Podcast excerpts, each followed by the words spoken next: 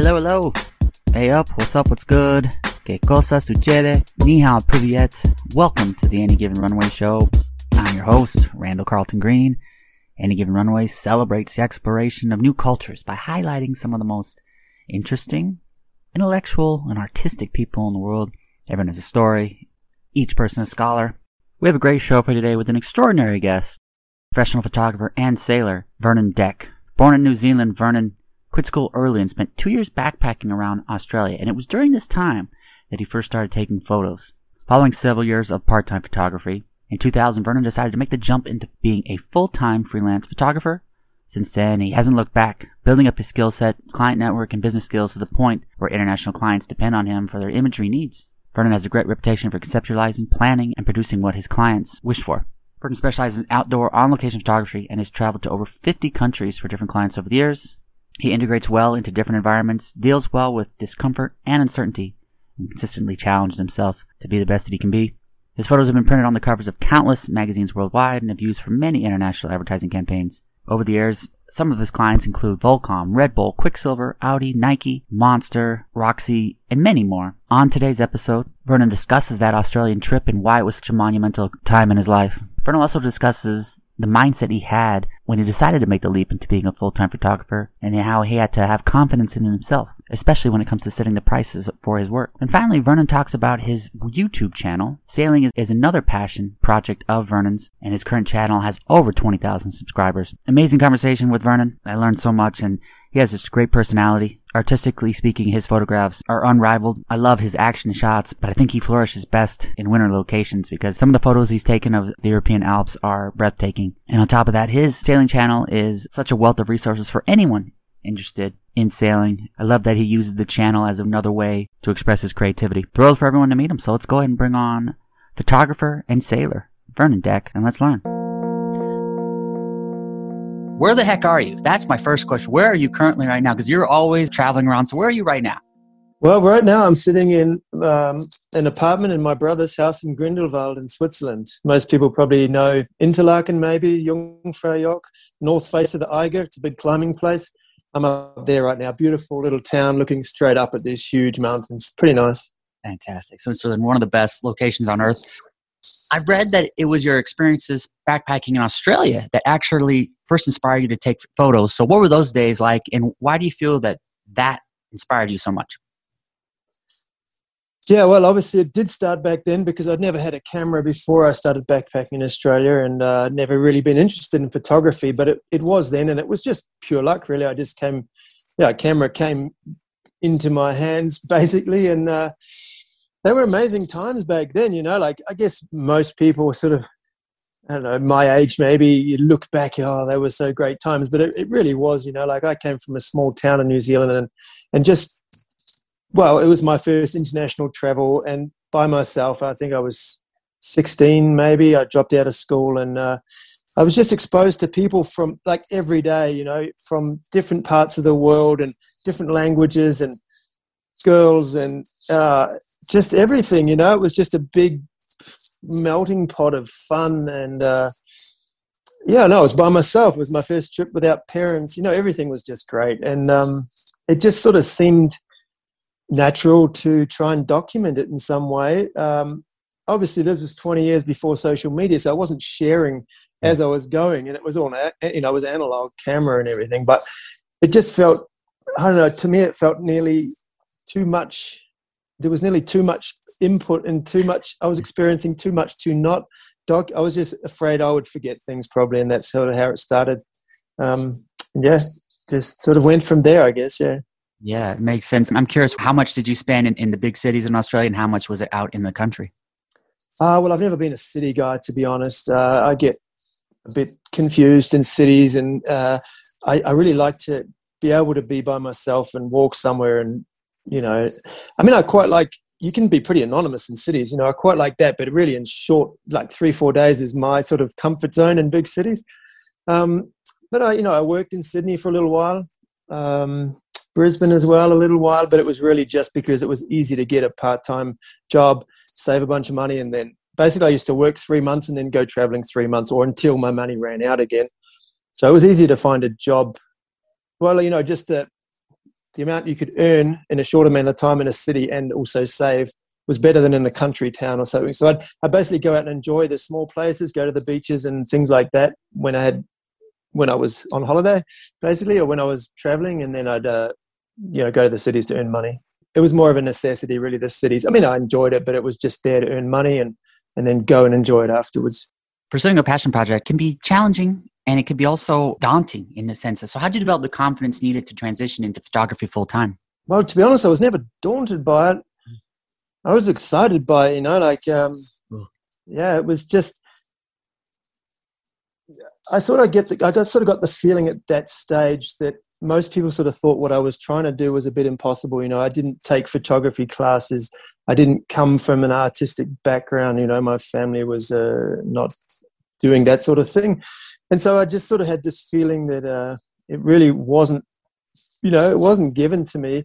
And so it was all exciting, and every move was a new move because I hadn't done it before. I hadn't learned it. I was just learning as as I was going along, and uh, I sort of feel from a young age I was never going to do the safe route, the the way that the school system and yeah. parents mostly sort of funnel you into this well, the world needs a lot of IT guys yeah, at the moment, yeah. so everyone should go and learn that, or we need nurses or doctors, and yeah. and sort of I, I never felt I was going to take part in that sort of thing. And um, I really never liked authority, as in teachers or yeah. police, obviously, but uh, I never had many problems with them. But I just like to do my own thing and make my own mistakes and uh, learn, learning by doing. Uh, you know, it's my my YouTube channel now, but it was always my my way of doing things. And um, yeah, I was never daunted by it. It was probably a bit naive, maybe, but I just sort of figured if I keep trying and and uh, just keep doing it, keep banging my head against the wall, keep knocking on doors and things, and uh, and keep improving. I'm going to get there. And I was,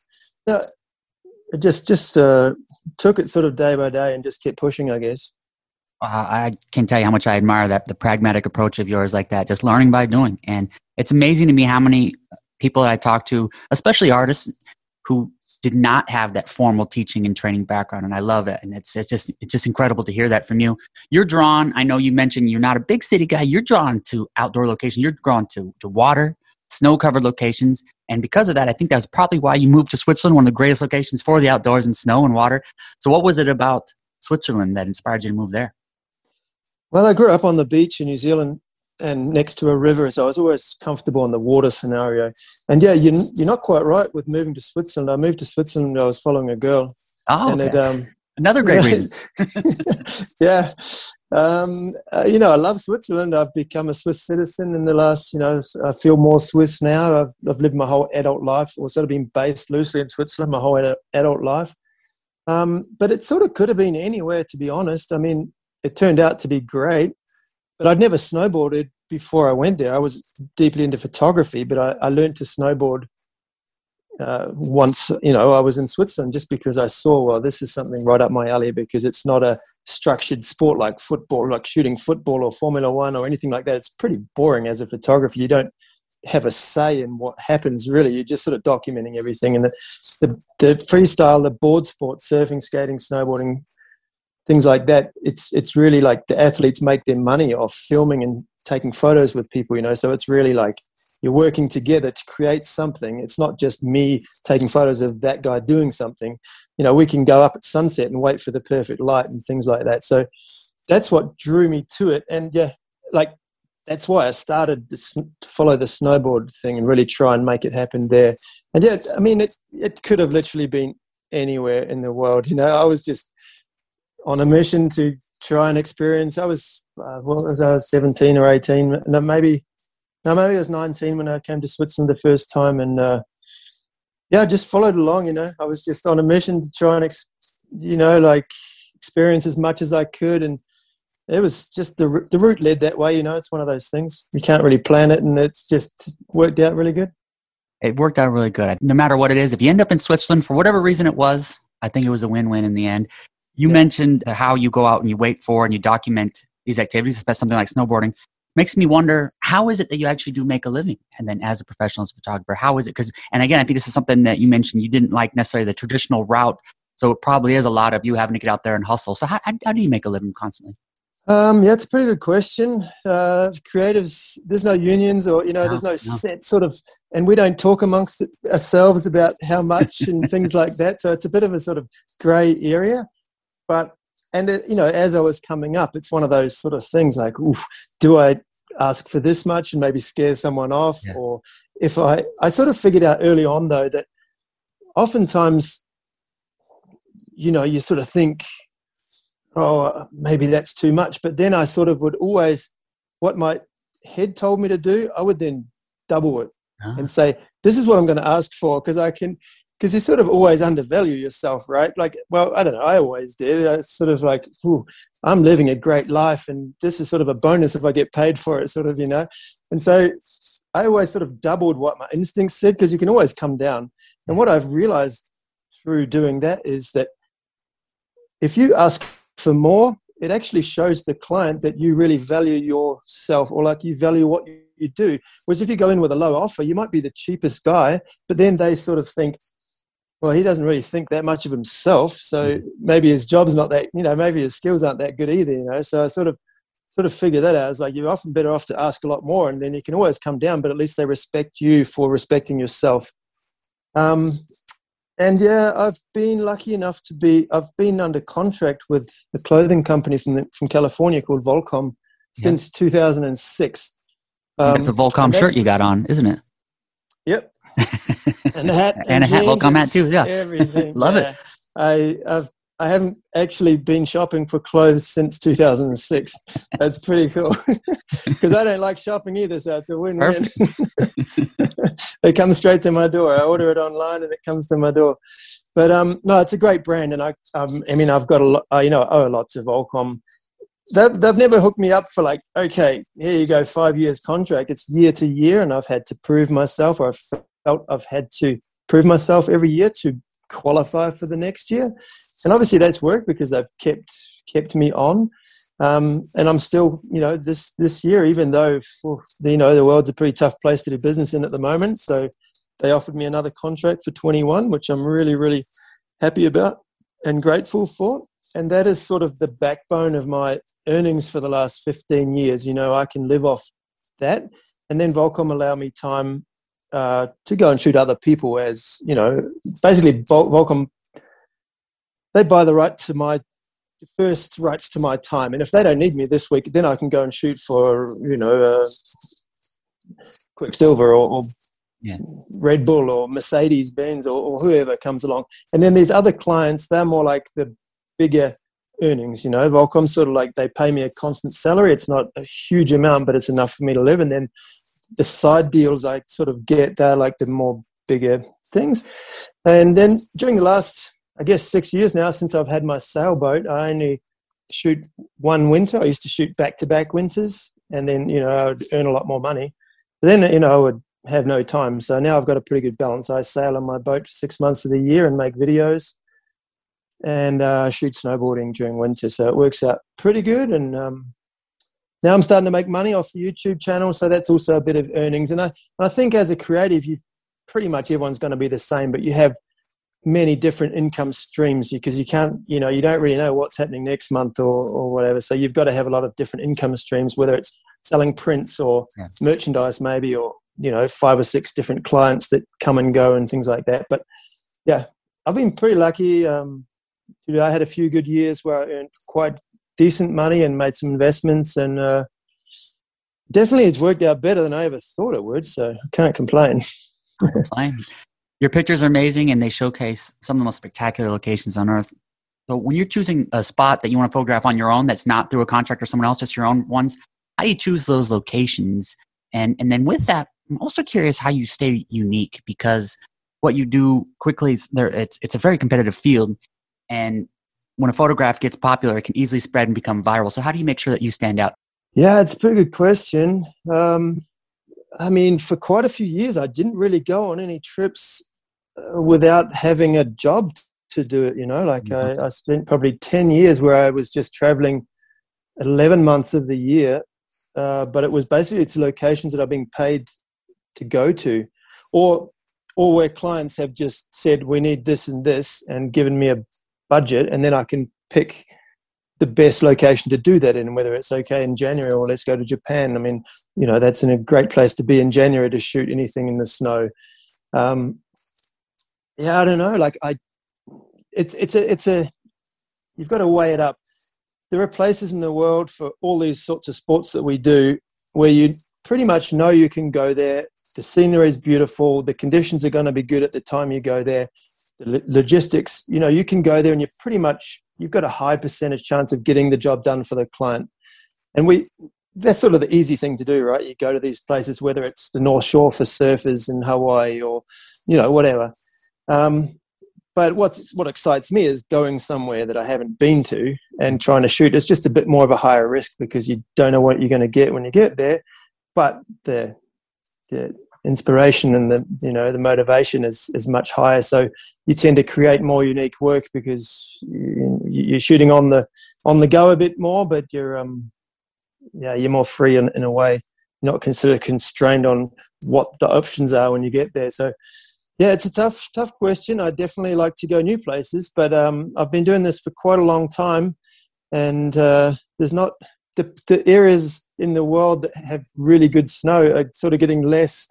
And um, I've sort of been to most of them. Greenland, I haven't been to. I'd love to go there. That would be a really, really cool place to go and shoot um, snowboarding and stuff. And then now with the sailboat, that's that's why I started it. That's opening it. That's you know, there's a pretty lot of water on our planet, and there's a lot of people that live in really really remote places and um, with my little boat i can sort of get anywhere in the world and that's that's what's really inspiring me the last few years to go and go and document that sort of thing during your career you look constantly on the look for great locations and because of that you literally view the world differently than the average person you literally have a different lens no pun intended or maybe pun intended different lens of how you see the world so how has a life behind the camera how has it changed your outlook on life well, yeah, I mean, I'm I'm me, right? This is what I've always done.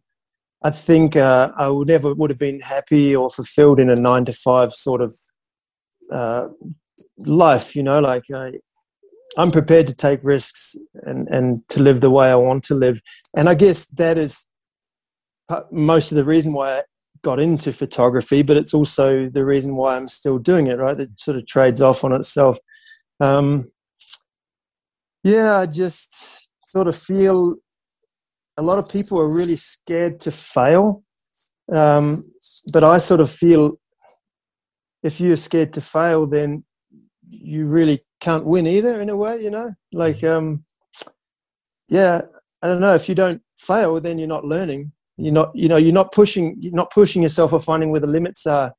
And I've never been been afraid to fail or try and learn something from making mistakes and I think that has sort of uh, helped me to continue doing what I'm doing and just, um, I guess that's my philosophy really is don't be, you know, like why, why feel bad if you do something that's a, that others perceive as a mistake? It, to me, I perceive it as well. All right, I won't do that again. But now I know what I have to do to to succeed. Right. So I don't know. I just think, uh, especially society, and now with social media and all that, it's like there's one way to do things and it should be this way and, and yeah I just don't really I've never really sort of subscribed to that that way of doing things oh, tremendous tremendous philosophy uh, throughout your travels thus far which are the locations that have produced the strongest emotions the the most powerful indelible memories that you still think about um it's i mean there's a lot but i mean if to name a couple definitely a trip to iceland okay. i did with a um, brazilian hippie friend of mine Loic. He's a he's a really really talented uh, filmmaker. And we went there and rented a little car and got a little tent, and mm-hmm. we landed on the longest day of the year. It's like, well, it's obviously it's yeah. like all, and our only tr- only rule of the trip was like if anyone either of us want to stop for any reason to film something or shoot something, we do. Doesn't matter what time of the day it is. Love that. So we just spent two weeks cruising around, pitching our tent whenever. We were most of the time we were awake from I don't know, two in the afternoon till four in the morning because it's like this pretty much five or six hour sunrise, uh, sunset going straight into a sunrise, just incredible light. That was super memorable. That was 10 years ago now, but it's uh, still, we both still sort of talk about it. And, um, and then, yeah, I guess the most recent one would have been a couple years ago when I was sailing alone through the Solomon Islands and uh, didn't see another sailboat or or Western person in four or five months, and uh, that was incredible. Just um, really deep deep dive into different cultures that I hadn't really, you know, like just incredible. Um, yeah, really, really life changing for me. It sort of reinforced why I decided to buy a boat and teach myself to sail. Like that was my first sort of big. All right, uh, this is the reason. You know, that was pretty cool. Did you get down to the, the southern part of Vik Beach, the Black Sand Beach in Iceland? Oh yeah, yeah, yeah, yeah. I've been to Iceland several times. Um, I love it. It's one of my favorite countries. But that particular trip, just that we had, we were there for two and a half weeks and had no jobs to do, no agenda apart from just go around and film and photograph for ourselves. I came back from there, and I probably, I probably benefited off the, off the inspirations and the motivation for two or three years because of that trip. You know, and uh, yeah, it was just it was just great, you know. Like I've been back for work and everything, but that was just such a freedom trip, you know. Like just for no other reason than the pure enjoyment of going and creating things for our, for ourselves, you know. Yeah, terrific, terrific. Your YouTube channel is Sailing Learning by Doing. So, what can visitors of the channel expect? Uh, well, first off, they can expect a new video nearly every week. I try and do every week. Sometimes a bit hard with internet or just yeah. not having enough time to edit. Um, yeah, I guess I hope uh, viewers get some inspiration and sort of see that you, you know you you can do anything. You don't have to be constrained by I don't know, like the general human being's vision of life is just you know get school, university, work, retire, and you know in between there can be a lot of different things going on that that you know, it doesn't have to be just by the book sort of thing. And mm-hmm. I try and um, just give a raw and honest account of not a not a sort of diary of what we're doing, but uh, just uh, I try and find stories, interesting things with locals, communities that we come across.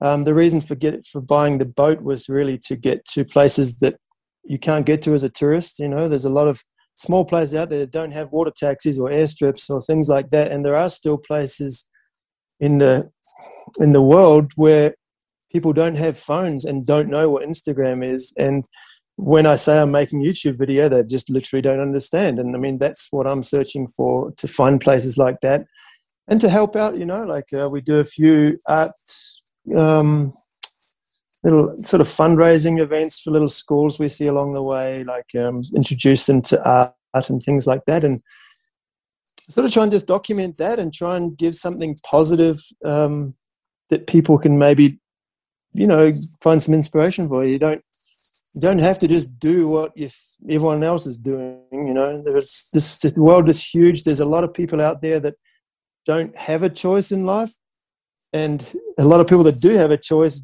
don't don't realize they have a choice or don't make the most of that you know so i just try and show that a little bit. And and yeah the beauty the beauty of what we're seeing the beauty of the people that we're coming across. And um, yeah i'm learning as we do it. It's called learning by doing. So editing video i've always been a stills photographer and i still am. So filming which isn't that much different than photography in a way. You can probably see from my videos that i'm a photographer. I do a lot of static shots for example but editing was something i had to well, I'm still obviously learning because it takes probably a lifetime to get really good at editing. But um, yeah, that's sort of what I hope people get out of my channel. Yeah. Oh, I love the mindset too of learning new things. How much sailing had you done before picking up the boat? I mean, the title is learn, learning by doing. So, how much did you know before? Oh, zero, nothing. Wow, wow. Uh, the boat I have now is my second boat, but uh, the first boat, um, no, I'd never been on a sailboat. I'd obviously been, you know, growing up in New Zealand on the beach, I've been in little, you know, dinghies and, and small speedboats and things, but no, I'd never sailed, uh, not even in a dinghy, an optimist or something. So that was jumping at the deep end for sure. But it's not that, it's not that hard. It's, uh, like if you can think logically about how sails work in that, that's sort of easy.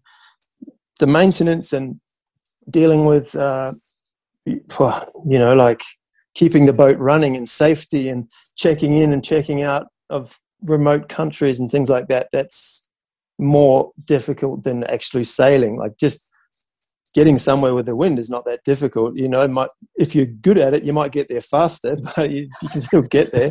But, um, Eventually, so, there, yeah. Yeah. Well, if you spend if you spend eight days getting from Australia to the Solomon Islands, you've got plenty of time. You've got nothing else to do but try to go a little bit faster, right? That's my goal. so you've got 24 hours a day to learn and improve. So there's nothing else to do. so that's sort of that's sort of good. But um, yeah, I love that. It's always learning. So what's next? What's the goals, projects, plans for 2021 for you? I'm still shooting snowboarding right now this winter. Obviously, I had to change things a little bit, but it's okay. Everything's going pretty good. We're having a really good snow season in Europe. So, and I've been able to travel between Austria, Switzerland, France. I just came back from France this morning. Um, be in Switzerland a few more days and go to Austria again. Um, so that's okay. And then hoping, like in a perfect situation, I'll get back to my boat uh, mid-April after Easter sometime, and then um, I don't really know. I mean, yeah, let's say in a perfect if everything's back to normal Oh, the boat's on land at the moment. I'll paint the bottom of it, put the propeller back on, and chuck it in the water, load it up with stuff, and then set sail. I'm really either Japan and then spend a year there, do a mm. winter in the north of Japan, and then Ooh. sail up to Russia and across the little band of islands to Alaska and down through the US. That would be perfect. Or through the Solomons again to Australia and then over to New Zealand. I would love to sail to New Zealand. Um, so yeah, either of those two would be magic if I can get either, either of them do. But but you know, I've been in Indonesia, sailing around Indonesia for three years now, and uh, it's quite possible to do another three years in Indonesia because uh, I've only scratched the surface. There's so much to see. But yeah, I am itching to do some longer distances, and Japan would be great because there's not many people sail there, and uh, mm. there's no YouTube stuff from there. You know, it would be pretty cool. And I, I do love Japan. I've been there many times snowboarding, well, like taking photos. So it would be amazing to sail there. So yeah, I would say that probably would be my plan if things go back to normal pretty quick. Well, if, if you need someone to, to wash the deck or something in Japan, I'll, I'll be I'll I'll swing by to go on that on that journey with you. yeah, yeah, you'd be welcome, mate. You've got, got a little space in the back of the boat. You can sleep in there. Fantastic. That that would be that would be an amazing trip. How can people stay up to date with your journeys and just uh, your incredible life? We have the YouTube channel, Learning Sailing by Doing, but how else can they follow you? Um, Instagram, obviously, uh, at Vernon Deck. I don't use it that much anymore, to be honest. I just use it to promote my the videos when they come out and do some stories. I sort of feel like yeah, I'm a bit overwhelmed with all that stuff. Yeah. It, um, I don't. I've never been part of Twitter. I don't like that too much. Actually, YouTube is the best place to be honest. Okay. Um, I sort of put a video out every week, and uh, yeah, that's the best place. Fantastic. go go to go to YouTube, um, subscribe there, and and just there's I think 135 videos now from my whole journey nearly since learning to sail. So there's a lot of uh, funny stuff in there for sure. Um, if if people were in lockdown, that's a good uh, place to. If you're sick of uh, Netflix or whatever, to go there and do some binge watching for sure. Brilliant. Well, I will. I'll be sure to subscribe myself here once we finish our conversation. I so admire your outlook on life. You are a nonconformist, and you don't want the traditional life, and you've shown that that you don't have to. You can go out and just explore and, and live. Yeah, awesome. Thank you. I mean, depending on which religion you subscribe to, I don't subscribe to any religions, but I sort of feel like I don't really get a second shot at this. So, uh, it's, yeah, exactly. Like live every day and um, enjoy every day, you know, because it's not just living, but actually taking the time to enjoy being alive and and what we get to do. You know, it's amazing. Like, I, yeah, I couldn't have said any amazing. better. Thank you cool. for everything, man. Awesome. Nice to talk to you. Cheers. Cheers. Eh? Bye bye. Thank you, thank you, thank you for listening. Much appreciation to Vernon. Be sure to check him out on Instagram or give him a follow on his YouTube channel, Sailing Learning by Doing. My new book, Curiosity, is currently available on Amazon. Curiosity celebrates the knowledge that strangers have to offer. Everyone has unique expertise and endless wisdom awaits the perpetually curious. Featuring 200 episodes from the Any Given Runway show, Curiosity explores the diverse lives of athletes, adventurers, and performers. From daring voyages across the Atlantic to unforgettable performances in the West End, Curiosity celebrates the sophisticated thing we call life. Everyone has a story. Each person a scholar. Thank you for listening. Fill up that passport. I'll see you on the road. Aviento.